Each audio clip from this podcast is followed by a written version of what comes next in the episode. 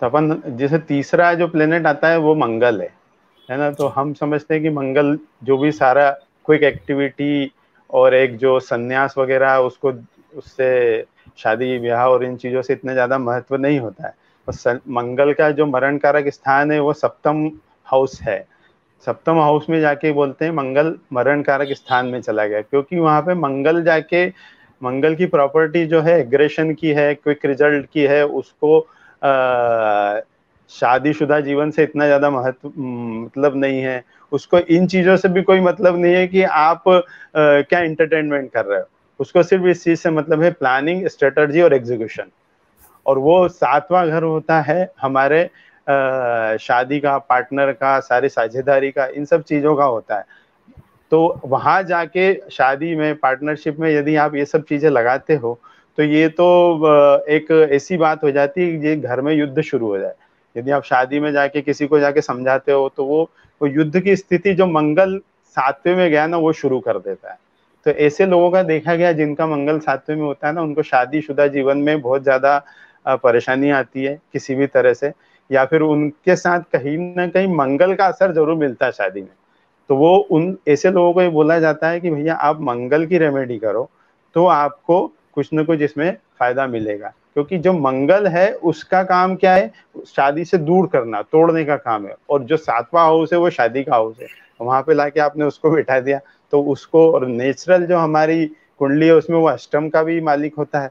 तो वो लाके क्या कर रहा है? वो सिर्फ़ वहाँ पे लाके जो भी जातक है, उस जातक को वो परेशानी इस तरह से दे रहा है कि वो पार्टनर से डिफीट खा रहा है।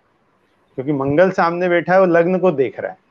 तो इस कारण से उसका पार्टनर उस पर उसको ऐसा लगता है कि मेरा पार्टनर मेरे पे हेवी हो रहा है, मुझसे लड़ाई कर रहा है। इस कारण से क्या लोगों का जो मैरिज में दिक्कतें आती है, वो सप्तम मंगल के कारण भी आती है। इसीलिए कहते हैं मांगलिक भी है तो वो मंगल मिला के शादी का आगे बढ़ना चाहिए। मंगल की अगर बात करें तो एक ऐसा प्लानट है, इतना इम्पोर्टेंट प्लानिट है कि हमारे जो चारों त्रिकोण है, चाहे वो धर्म त्रिकोण की बात करें, अर्थ त्रिकोण की बात करें, काम त्रिकोण की बात करें, मोक्ष त्रिकोण तो मंगल की एनर्जी के बिना वो पूरे नहीं होते।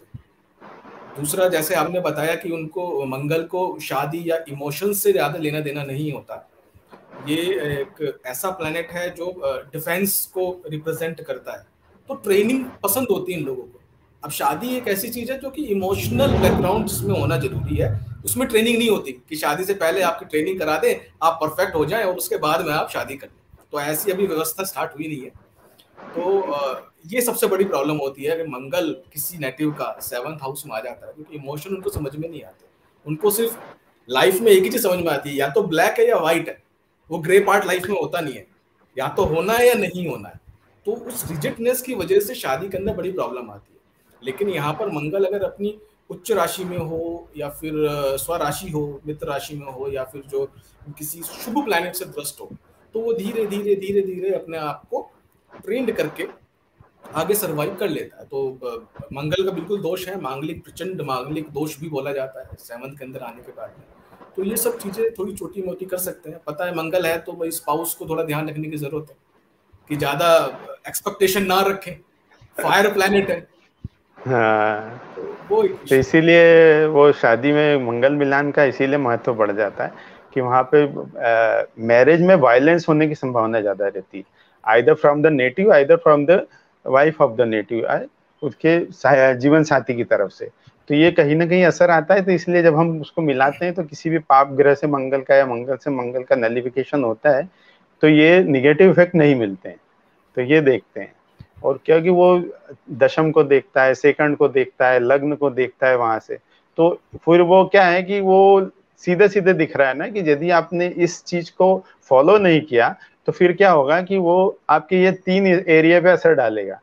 विद मैरिज आपके कर्म पे डालेगा आपके सेल्फ मतलब आपकी बॉडी पे डालेगा और आपके खानदान पे आपकी सेविंग्स पे आपके परिवार पे आपके जो भी एक आपने बना रखा है ट्रेडिशन उस पर असर डालेगा। तो वो ज़्यादा पेनफुल होता है तो फिर अग्रेसिव प्लैनेट है तो वो प्रॉब्लम है ही। सेवंथ में बैठेगा हाँ. तो या तो शादी से प्रॉब्लम होगी। या शादी में प्रॉब्लम होगी या शादी के लिए स्ट्रगल होगा तो वो स्ट्रगल का तो एक फ़ेज़ आएगा ही आएगा। लाइफ में कभी ना कभी तो फेस करना ही पड़ेगा अगर मंगल हाँ डिपेंडिंग करता है कि वो जो लॉर्ड है सेवन का वो कहाँ बैठा है गुरु का क्या पोजीशन है ये हम केवल एक मरण कारक की बात कर रहे हैं ना तो उसमें ये चीज़ देखना पड़ेगा कि बाकी पोजीशन क्या है। पर वो मरण कारक में बैठा है तो ये आपको ध्यान तो रखना पड़ेगा इतना। क्योंकि क्या है कि श्री राम की कुंडली में भी सेवंथ मंगल थे। बिल्कुल सही और आप देख लो, उनके जीवन में शादी से ही परेशानियाँ, शादी के नेक्स्ट डे से आए, घर से बाहर जाना पड़ा उन्हें। जैसे ही आए तो उनको क्या संन्यास दे दिया। फिर वापस सीता को हरण हुआ, फिर सीता जी को वापस लेके आए, फिर वो किसी के कहने पे उनको फिर छोड़ना पड़ा। तो ये जो पोजीशन है, ये सातवें मंगल की पोजीशन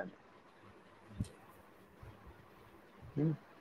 ठीक है तो आगे बढ़ते हैं तो फिर अपन बात करते हैं इस मंगल से जुड़ी हुई शुक्र की बात कर लेते हैं, क्योंकि ये भी मैरिज का ही प्लेनेट है। जैसे मंगल में क्या है, मंगल यदि मरण कारक में होना तो आप किसी अच्छे एस्ट्रोलॉजर से बात करके डायमंड पहनना चाहे तो अच्छा रहेगा। डायमंड या उससे रिलेटेड कोई रिंग पहने। और सूर्य के मंत्र करें, ये दो चीज़ आपको बड़ा फ़ायदा देगी।